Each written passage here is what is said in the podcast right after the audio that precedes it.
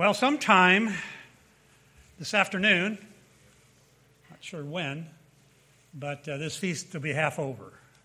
Can you believe it? But we have a bonus because we have the last great day, so don't get too sad yet. How do errors get into the Bible like the Trinitarian formula in Matthew 28 19 and 1 John 5 7 to 8 and Ishtar in Acts 12 4? Many believe that the Bible they have on their bookshelf is inspired, that it was is free from any errors. I had a man call the other day. He was, he was adamant. The King James Bible has no errors, he said, none. And so I started to point out a couple. Oh, no, no, no, no. I realized I wasn't going anywhere with him. Say, well, have a good one. But uh, no, the Bible we have. The Bible is inspired, don't get me wrong. But the Bibles that we have are not. Translations are not inspired. There's no perfect translation that conveys the exact inspired meaning and wording of the original autographs. Well, today we'll look at the art of translating and uncover some of the difficulties as well as some of the pitfalls that can occur when you're translating from an ancient text. And I would uh, advise you to prepare for some surprises. No other book in history has proven more accurate than the Bible. You compare the Dead Sea Scrolls with the Hebrew texts that we have, any, uh, they're, they're right on. I mean, the, these, uh, especially in the Hebrew, it's right on. But when you get to the translations, that's when you got a problem in many ways. But the Bible has stood the test of time and shown itself to be completely reliable in terms of history, sociological truths, scientific observations, prophecies. It has not been proved wrong yet. A brother showed me this. I'm, I'm really excited to get into it. It's called Ancient Prophecies Revealed 500 prophecies listed in order of when they were fulfilled.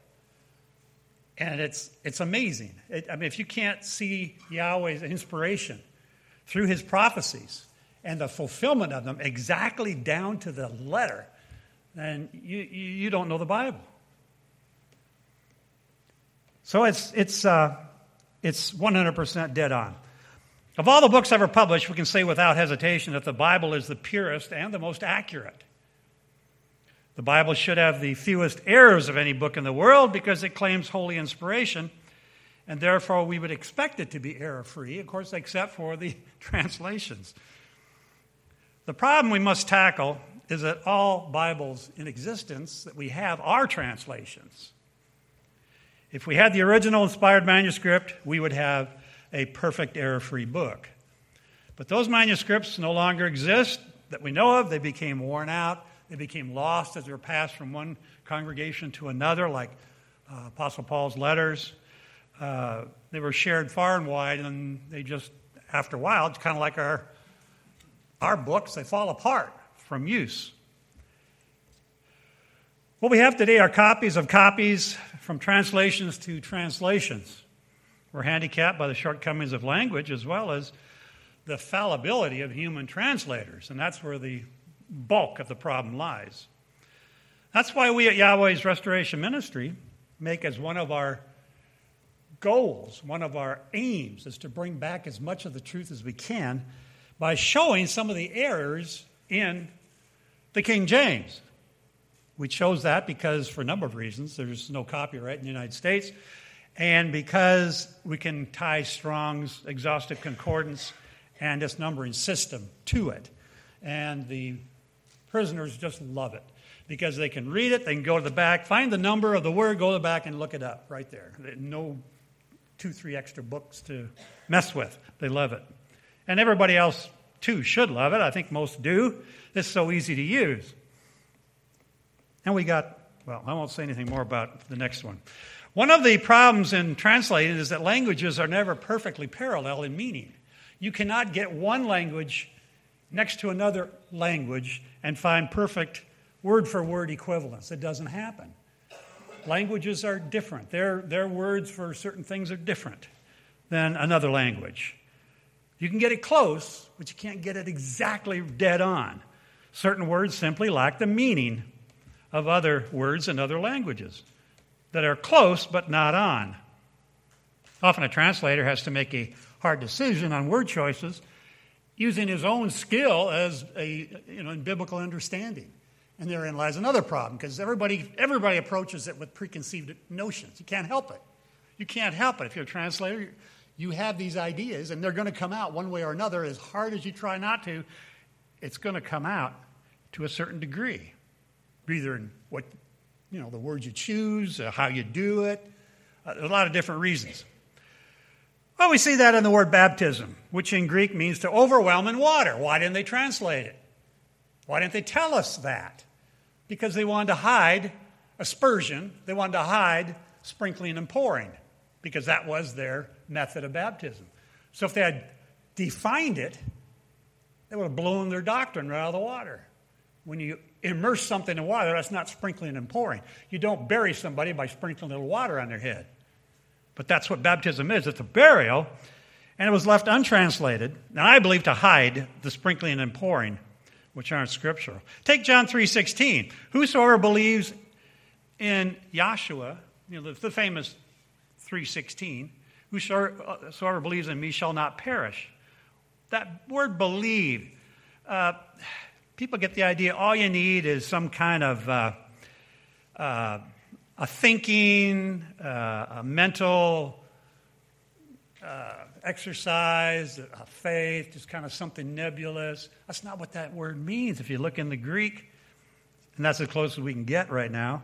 Pisteo, 4100, from pistis, which is derived from uh, pythomai, which means be persuaded, have confidence, and even obey. How about that? In the famous John 3:16, there's something you got to do. It's something you got to do. There's an obedience you got to have. But because of the translation, people look right past it, and of course they would, because it doesn't explain it further. Acts 17, 2. And Paul, as his manner was, went in unto them, and three Sabbath days reasoned with them out of the Scriptures. As his manner was. He went on the Sabbath to worship.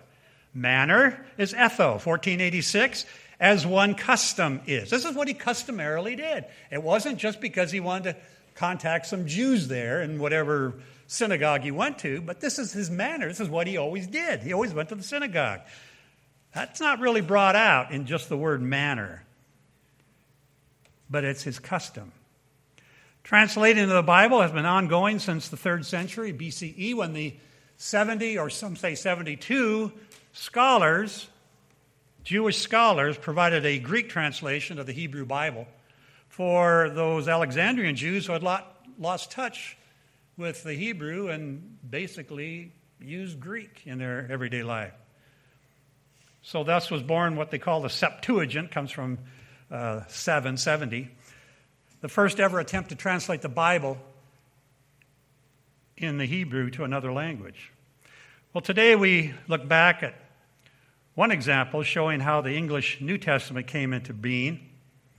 And we're going to see some key translation errors that have come up that have entered the text. And a lot of these things, probably most of them, we answer in footnotes in the RSB. Someone will call with a question. And one of the things they'll ask me, is, Do you have an RSB? And I don't want to reinvent the wheel. The answer is right there in your footnote. Just look it up. Look that passage up. Oh, you know, I never thought about that. Yeah, I do have it. And, uh, uh, you know, it's amazing how many people have it. Somebody was telling me a, a Jew from, from Russia went to a Bible study here. I've forgotten where it was, somewhere back east in a Bible study. He had the RSB. And uh, it, it's, uh, it gets far and wide. And that's why we, you know, until you see his name in print, it doesn't quite register. You notice that? His name is Yahweh, but you see it. And people tell us, oh, now, now I see how important it is. It's right there in the scriptures. And that's where it was until they took it out and translated titles and other things there. So uh, we're just returning to the, uh, the original in many ways, as close as we can get. Well, today we're going to look at that. And there's some significant mistakes in some popular teachings. Now, uh, some people don't like the use of the word Old and New Testament. And I admit it's not, it's not totally accurate because really it's covenant. The, the word came from a Catholic uh, father, church father, you know, 400 years after the uh, New, New Test, uh, after Yahshua. Um, but we're going to, uh, we still use that because we have to communicate with people and they have to understand what we're talking about, you know, and that's why. Uh, well, we, we don't use Bereshith for Genesis in here, although we do in the foreword explain that's where it really comes from. We don't call Exodus Wella Shemeth. We don't call Leviticus Wait Ikra. They wouldn't understand. What's the point? You know, we're, we're defeating ourselves. Uh, we're, we're, we're, I mean, we're, our truth, brethren, is obscure enough to 99.999% of people out there, they have no clue. They have a hard time with the simple elements of the truth, the basic elements. And we're going a whole lot deeper into it. We got to reach them. Uh, we don't call John Yochanan. We don't call James Yaakov. We know that those are the real names. But if you tell somebody, uh, look up uh, Yaakov 5.8, he's going to be looking back in the Old Testament you know. um, it ain't going to work. So we got to reach them where they are. And then, well, you know, it's kind of like Acts 15. When they couldn't figure out, do they have to get circumcised, become a Jew before they can come to the truth? And that was a big controversy. And it kind of blindsided the apostles. They hadn't heard that before. So they argued about it back and forth, back and forth. Finally, someone said, let's go to, let's go to the Jerusalem and talk to the, the pillars, you know, of the faith. And so James comes along. He says, my my sentence is, or my decision is, we get these people, these pagans that we're trying to reach, we get them to stop sacrificing to idols, stop drinking blood, stop fornications in their worship, all this stuff. And then they'll learn later on when they meet on Sabbath. It says Moses, which is an acronym or a, a, a substitute for the, the law. They'll, they'll figure it out when the law is preached every Sabbath. Okay, that's a good idea. But you got to stop this stuff first. So you know, I feel, well, people are going to figure it out eventually. And we'll, we talk about the covenants all the time. Go to the website, go to any of our booklets that talk about it, and you can read it right there. So it's all explained. It's nothing new. Uh, but get rid of their, uh, their idolatry first. That's the main thing they got to do. So uh, we know that, uh, you know, in uh, Jeremiah 31, 33 and Hebrews 8, 10, that it is a renewed covenant in the New, New Testament or New uh, Covenant. And uh, you might want to call it uh, renewed, or you might want to call it heart applied covenant. Again, we're, we're, we're throwing words out that would just deer in the headlights. They're not going to know what you're talking about. So if we say New Testament, Old Testament, everybody knows those. So that's what we've chosen to do but they can learn the other later. Translating of the Bible has been ongoing since the third century, as I mentioned, and uh, understanding how error crept into the translation is very important and eye opening, provided another level of insight into the truth. But we always have to revert to the purest and most accurate as we can of text from which the source text that we can find. And there are more than 170 ancient manuscripts of the Hebrew Scriptures. 170 Hebrew manuscripts extant today. But none of them is an original. Those, again, were lost. There were copies and copies and copies. And when they copy, that's a whole nother sermon. It's amazing the, the uh, effort that the copyists, the scribes, went to to copy one manuscript into another, uh, making a new copy uh, it was amazing the, the extent that they went to and to make sure there was no errors. And if they made one mistake, throw it out, especially with a name. Uh, they even left in, uh, uh, in the Greek the tetragrammaton in Hebrew, in the Septuagint. If you get, the old Septuagint, you'll see the Hebrew name there in Yahweh's name in, in uh, the Hebrew uh, of the Greek. Septuagint. So, uh, the ancient Greek autographs of the New Testament are also elusive to the New Testament translators. Uh, the Textus Receptus, that's the one that most modern translations get their, their text, uh, was also is the one used by modern uh, translations as well as the King James. Got a lot of it from that. It's a collection of Greek translations used in the King James. Not exactly what you'd call bulletproof. Uh, it was originally derived from seven manuscripts, none of them dating before the 11th century. Now we're into Masoretic times, and we know what the Masoretes did to hide the name with the vowel pointing and so forth. But uh, 11th century, that's 1100 years after Yahshua. And most of them are later than that.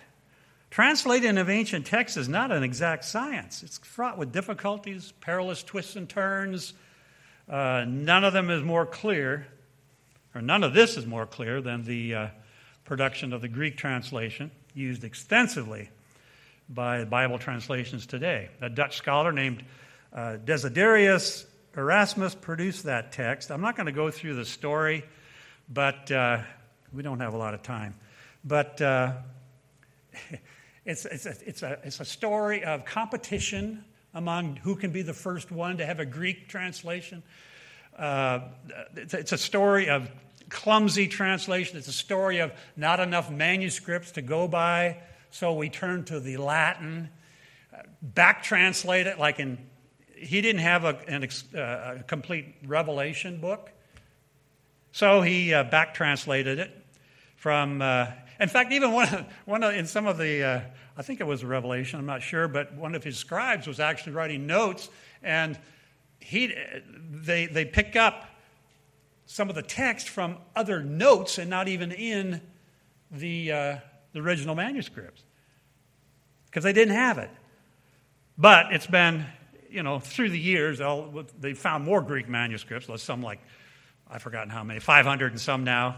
So they've, they've pretty much erased any of those problems. But uh, Erasmus was unable to locate a manuscript containing the entire Greek New Testament, so he used several different trans, uh, manuscripts two inferior texts from a monastic library in Basel in Switzerland, and he compared them to a couple of other tra- uh, manuscripts, handwrote various corrections between the lines of the Greek script, and sent them to the publisher.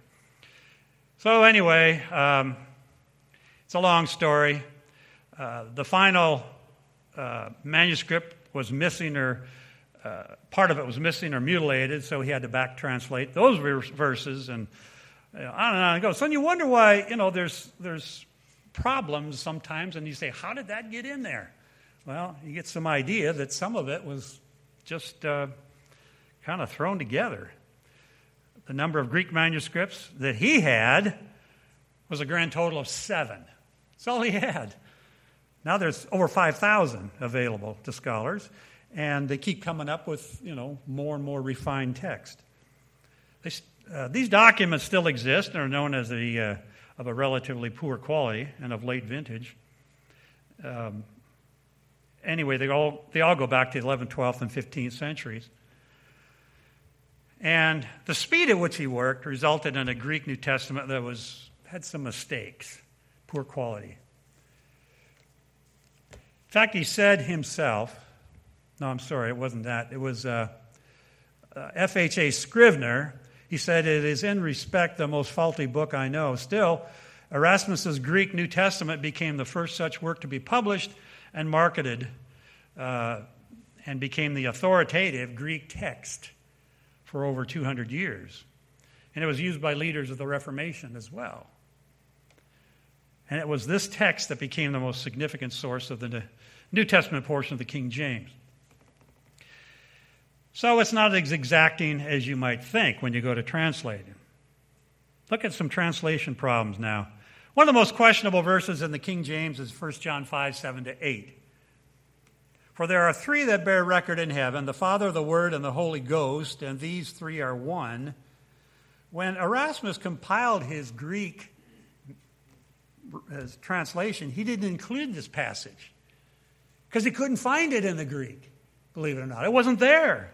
We make a note on the RSB, footnote on it. There was a firestorm of protest because in the Latin versions it was there, and, and uh, that was the Trinity, you know. And uh, he responded, well, he left the passage out because I, I didn't find any in any Greek manuscript available to me.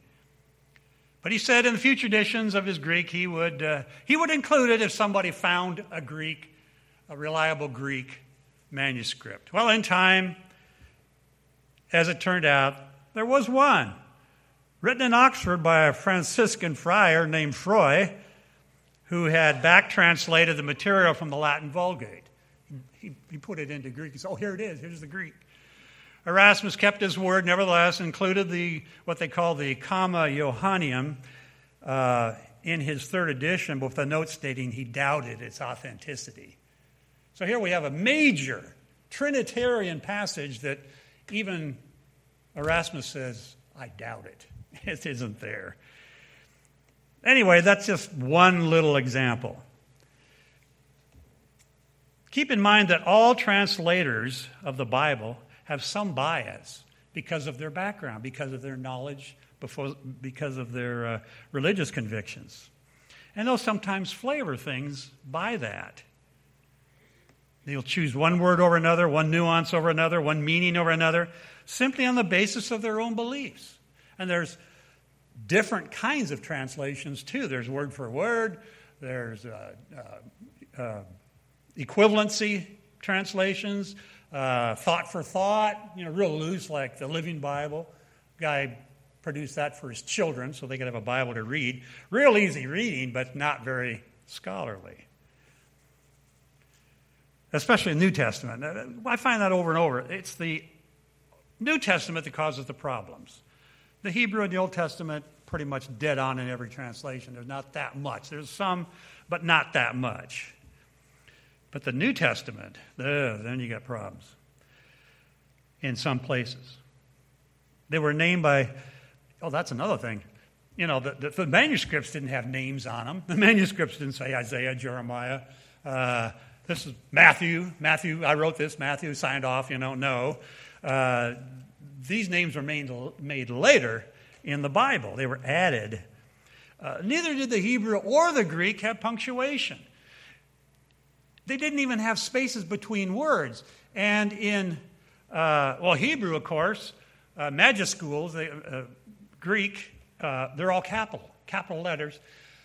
Take any sentence and take out all the spaces, make it all capitals, Take out all the punctuation.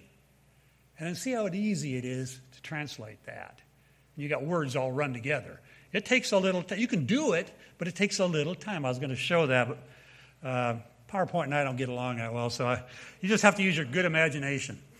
So, you know, you got that, and this is what the Hebrew and the Greek. Go, down, go downstairs and look at the, uh, uh, the manuscripts we have down there, Sinaiticus and the Vaticanus, which are the most the, the more ancient, probably the most ancient, of the Greek, and you'll see it. They're all run together. And you know, how do they, you got you got to know what you're doing. And a lot of these guys, they just weren't very good Hebrew scholars, believe it or not. They didn't have the knowledge that they should have had. They're great Greek scholars, but there are other issues. Um, and, uh, which led to some of the problems. Add to these difficulties for translators was to figure out things like idioms. Uh, we use idioms all the time. I hit the roof. Man, it was uh, uh, whatever. Uh, you can think of some uh, idioms that we use day, day by day. Oh, wow. Uh, he's in deep, deep doo doo, you know, whatever. What does that mean? Frenchman looks at that and says, What? you know. Um, there's all sorts of things they had to figure out in the manuscripts, in the, in the whatever they were translating from. There's nuances in vocabulary where a Hebrew word could stand for 10 different things. Because the Hebrew vocabulary is not very extensive like the Greek or the English. We've got 300,000 plus words in our, our, in our uh, vocabulary. And the Greek is about as many. So we can define it, get it down. That's what Greek is very accurate. It gets it right down. Well, Hebrew, you know, it's built on three and four letter roots. So all you do is add on to those roots and you change the meaning. And they all come from, you know, of that genre, they all come from that root. And so one word can be translated lots of different ways if you're not careful. They don't have the precision. It's a beautiful language. Hebrew is is uh, poetic, it's uh, artsy kind of uh, flair to it. It says things in beautiful ways. Read the Psalms. I mean, read the Psalms. If you ever get down in the dumps, read the Psalms. It'll pick you right up. You won't get through one psalm, one chapter, I should say, before you're feeling a lot better. It just comes through. It's a beautiful, and they did a great job at translating it. It's kind of amazing how that ha- happened, but Yahweh, of course, was behind that, I'm sure. But uh, and languages change over time. You probably heard Ryan talk about our archaeologists, the first trip, second trip, the, no, their first trip. Uh, I was there, but that was my son. anyway. Um, went into the the the uh, was it the Museum of the Scrolls or Dome of the whatever it is. They got the Dead Sea Scrolls there, and uh, they went up to the Isaiah, which is the Isaiah scroll, and Ryan says, "Hey, Ellie, can you read that?" He goes up there, and of course, this is an archaeologist, and he knows modern Hebrew. He speaks modern Hebrew. He goes, Well, yeah, I can kind of make it out, but he had to study it a little bit. Even Hebrew changes. It'd be like us. Someone gives you a book on Chaucer. You ever read Chaucer? It's half German. I mean, that's how difficult that Old English is. And man, you just have to, you really got to work at it to figure out what he's saying. Some of the words are really weird because they have changed over time. And we, we change in our language. Think of 2,000, 3,000 years. What's going to change in that time? Unbelievable. So that's something you got to deal with too. Sometimes I feel, I feel for these translators. I don't mean to put them down. I'm just saying these are the, these are the circumstances they had to work with. Um, so, anyway, let's look at some problematic verses in the New Testament. Readers look at Matthew 5:48 telling us to be perfect and ask how can that be done? Only Yahshua was perfect. How do, how do you become therefore perfect? Well, if you understand the translation, if you understand the Greek at least, it says, Become ye therefore complete. Not perfect, but complete. Rather than doing something that's impossible in this life, anyway. Sanctification is a process of overcoming with the aid of the Holy Spirit to become a complete person in truth. That's what it's talking about. Perfection has not been attained by anyone except Yahshua. As long as we're in the book of Matthew, let's take a look at Matthew 28 1, which says, In the end of the Sabbath, as it began dawn, to dawn toward the first day of the week. Now, past feasts, we'd have seminars in the morning going through a lot of these problematic passages. But now that we've got them, most of them covered in the uh, footnotes of our Bible, we really don't have to do that so much. But these are the things that throw people. These are the things that, that get off into doctrinal things in churchianity. And they say, there it is. In the end of the Sabbath, as it began dawn toward the first day of the week, see? End of Sabbath, first day of the week, that's, there it is. Came the woman to the tomb, and this verse has led to the Easter sunrise resurrection belief. But the translation is an error. It should be translated literally, literally now late on the Sabbath, as it began to draw on, grow, I should say, try that again, began to grow dusk or twilight. See, they didn't, they didn't always understand when sunset uh, ends a day and begins another day. They didn't always understand that. So, uh, as it to grow dusk or twilight toward the first day of the week. The biblical Sabbath does not end at dawn, but at dusk. Had the translators been more studied in the biblical calendar, these things would uh, they wouldn't have made such a blunder. Matthew 28 19, where baptism into the Father, Son, and Holy Ghost is missing, as I mentioned in the text. Luke 2:14 in the King James reads, "Glory to God in the highest, and on earth peace, goodwill toward man. You hear that around December 25th over and over and over. When it should say, Glory to Elohim in the highest, and on earth peace among men of Yahweh's choosing. Makes a whole lot more sense, doesn't it? Because there's no peace among men today. Why would he, why would it, you know, plead for that? There will be peace on earth when righteousness reigns, when Yahshua comes and sets up his, his kingdom, of course. John 1 31 and 32 reads that John is baptizing with water. And it should be in water. Wrong preposition in the translation. Because if they had translated the word baptized, they couldn't, they couldn't, they have to throw out their doctrine of sprinkling and pouring. Many believe that the fourth commandment is the only commandment that's not found anywhere in the New Testament. That, oh, you can't find it. It's not there in the New Testament. Well, it is. It's, you know, Yahweh said, pray not that your flight be not on the Sabbath day. But the other place, uh, the Sabbath is clearly there in, in the Greek. An overlooked verse is Hebrews 4 9. There remains therefore a rest to the people of Elohim. Look up rest. Sabbatismos, a Greek word that means Sabbath. There it is, right in Hebrews. There remains a Sabbath for the people of Yahweh. Translators hid the word Sabbath by using the word rest instead of Sabbath and disguised an important truth. We've, we've just talked about a few errors here, some of the major ones, uh, but they've caused centuries of faulty teachings. Some errors have been corrected in modern Bible versions but not before a lot of misinformation was disseminated. Steve has said several times go down and look in the library if you like, and uh, we got the Catholic Encyclopedia down there. You wouldn't believe how candid they are when it talks about the Sabbath day. They'll admit. They'll admit Sunday is a worship day. They don't say it's a Sabbath. They're just as honest as can be in that regard. It's kind of amazing. You put the truth right out there in front of somebody and they won't believe it. But they know the truth. And believe me, uh, Catholic priests aren't stupid. They may do some stupid things, but uh, they're not stupid. They know. They know language, they know ancient language, and uh, they know that the Sunday is not the Sabbath. And they'll tell you that. anybody that graduates from seminary knows it. They know that every minister out there knows that the Sabbath is Saturday, but we worship on Sunday not as the Sabbath, but as our worship day, which basically by default has taken over to be a Sabbath, right? Actually, not, because they don't even, they don't even rest on that day. Uh, but it's amazing how things go.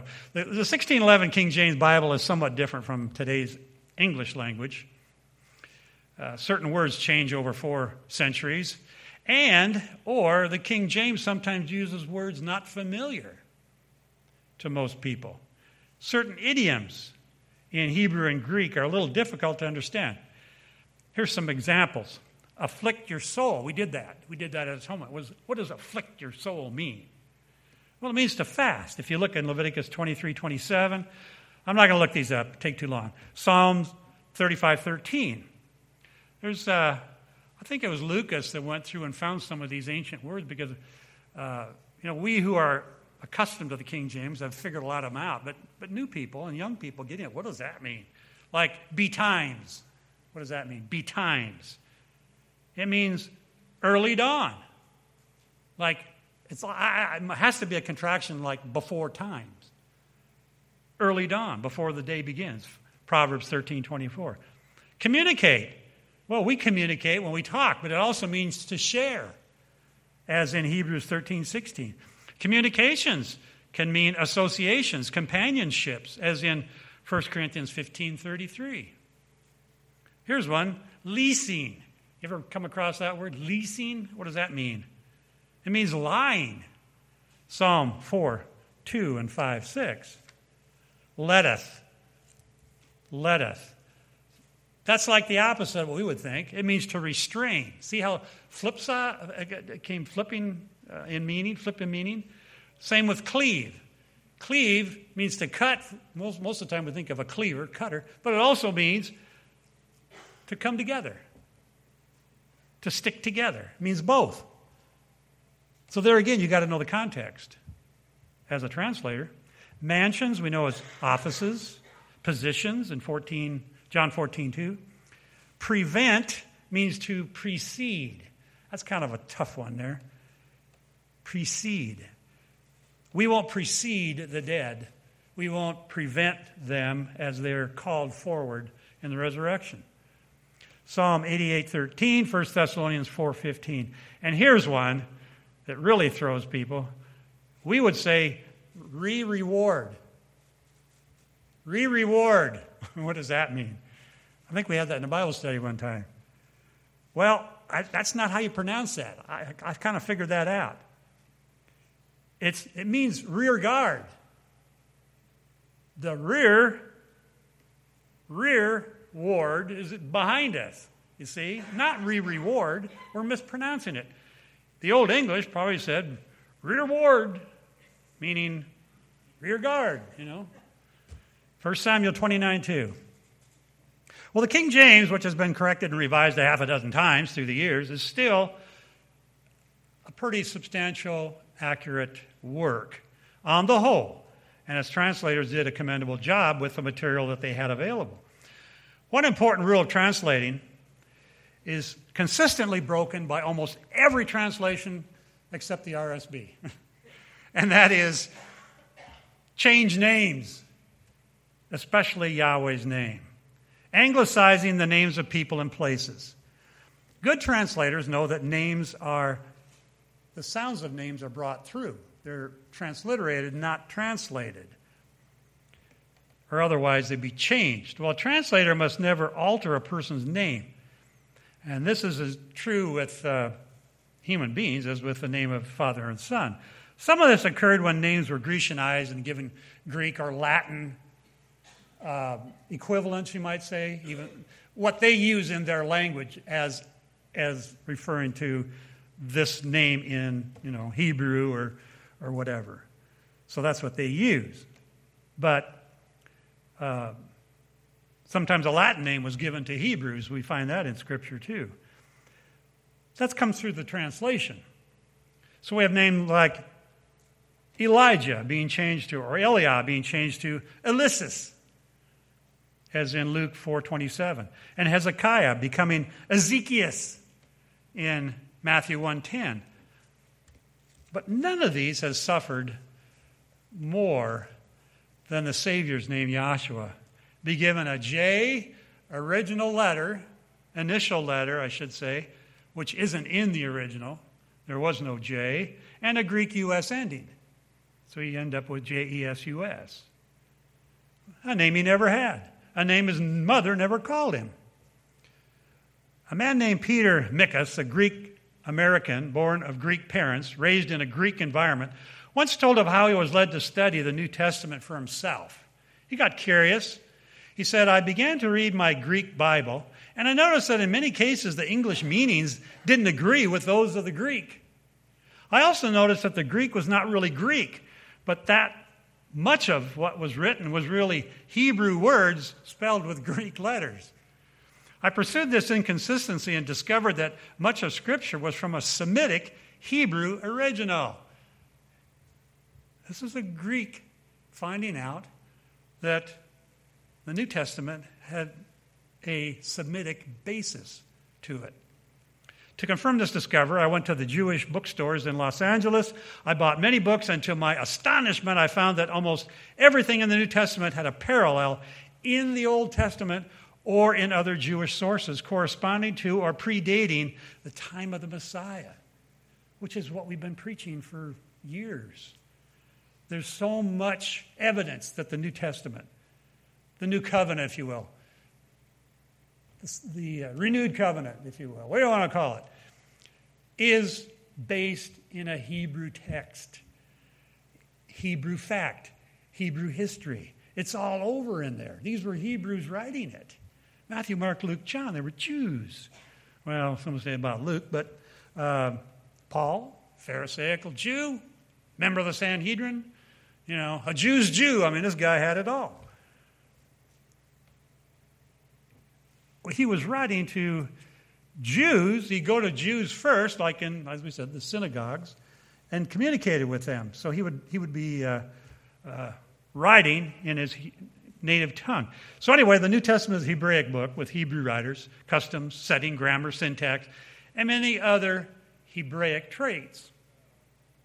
Christianity is an offshoot of Judaism. That's something people don't realize. You know, they, uh, their own Savior was a Jew. And all of the first early converts in the New Testament were, were Jewish. Because Yahshua said you go to the Jews first and then the Greeks. He himself was Hebraic. Maybe Aramaic speaking. Aramaic was kind of the language of the common man.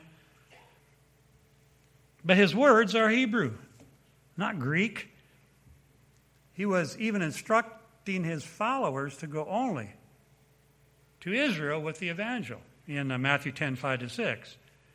These twelve Yahshua sent forth and commanded them, saying, Go not into the way of the Gentiles and into any city of the Samaritans, uh, enter you not, but go rather to the lost sheep of the house of Israel. Then we know that uh, Peter comes along and he takes it further into the Gentiles, and then Paul does the same. Because it was originally a Hebrew work, the New Testament has many Hebraic terms and phrases that make no sense in Greek, that make no sense in uh, even in English. We've focused on that in past messages. You want to see that? Go to the website. They're all everything we got is on there. Virtually, I don't know if anything we have that isn't on the website, but um, there may be something. No language can be translated directly into another language.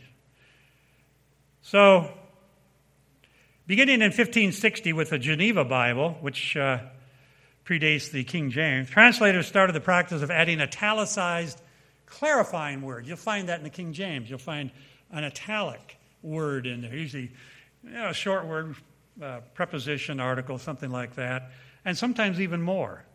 So they did that as a help, but sometimes it doesn't help. It makes it worse, and uh, because they didn't understand. So italicized words, uh, you see some of their doctrinal teachings come through because they added it.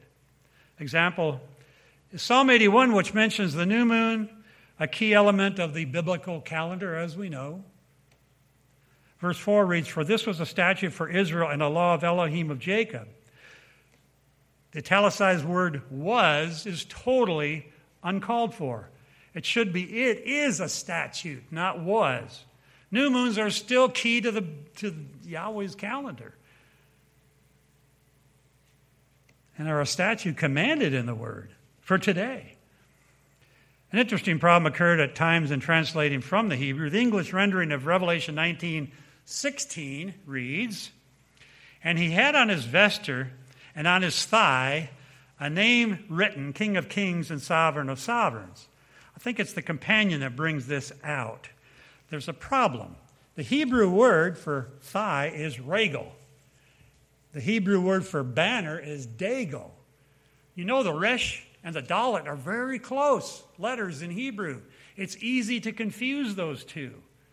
So if you use the wrong letter, you're going to end up with thigh instead of his banner, which makes a whole lot more sense, right? His name's on his banner. The Hebrew letters, uh, because they're so similar, are easily confused.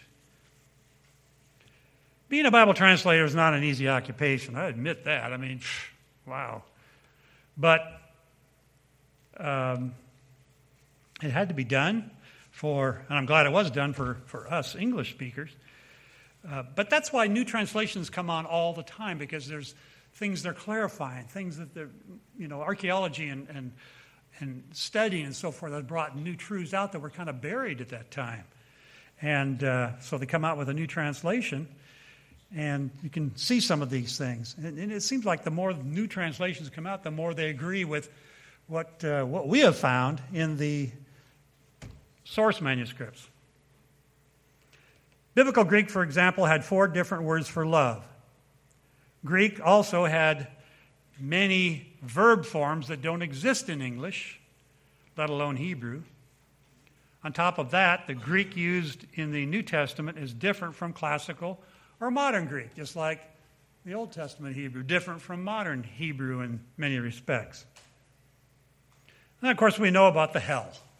You know, three different words of hell in Greek. They're all translated hell, but that word uh, is translated different ways, or used, I should say, different ways in the Greek.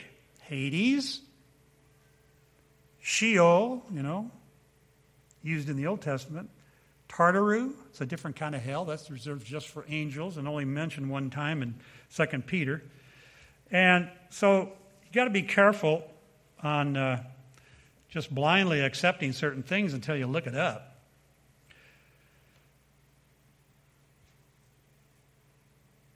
Well, the notion, of course, of endless suffering and, and sulfurous flames is, is, a myth brought out by hyper imaginative Grecian storytellers like Plato. They came along and made up certain things. See, I've always wondered, you know, what, what religion were the Greeks? They didn't really have a religion. They had a philosophy, which became their religion. They didn't answer. They didn't have, an, uh, they didn't have a religion that answered what happens after this life. What about salvation? They didn't have that. So they got the philosophers trying to, you know, hammer it out. That, that was their religion. So they, this, whatever, Plato, Aristotle, and all these others, they, uh, they became uh, the priests, basically, in, uh, through, their, through their writings and through their philosophies. And I think that's why when Paul went on Mars Hill, they're all sitting around every day talking about new things. This was uh, not just something to entertain them, they were basically hammering out their, their religion, I guess. Well, it's time to come to, come to a close here, but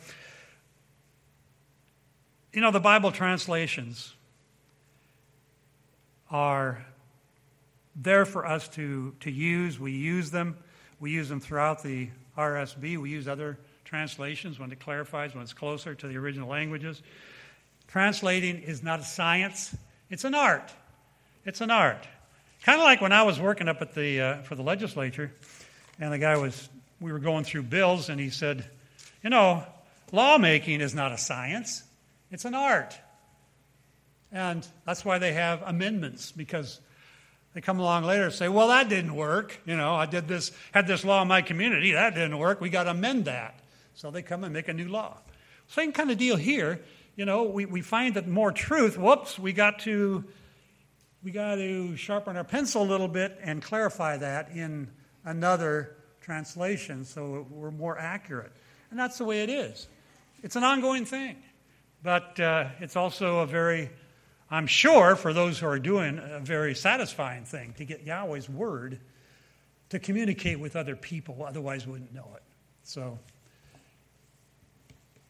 I hope that uh, it's helped a little bit in some ways, and we could have gone a lot farther in a lot of different ways. But um, anyway, maybe whet your appetite. May Yahweh bless you.